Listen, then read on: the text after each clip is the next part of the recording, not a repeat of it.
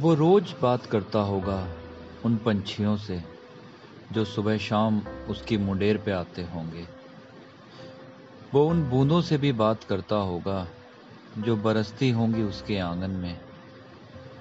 वो उन फूलों से भी बात करता होगा, जो महकते होंगे उसके गुलशन में।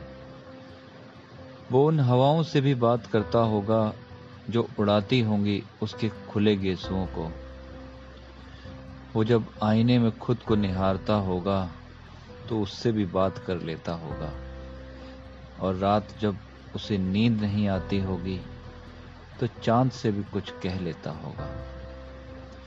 हम अगर मुझसे बात करनी हो तो उसे याद आती है मजबूरियाँ, अपनों की नाराज़गी और रसवाइयाँ, मन की उलझने और लाचारियाँ, पैरों की बेड़ियाँ और बदनामियाँ।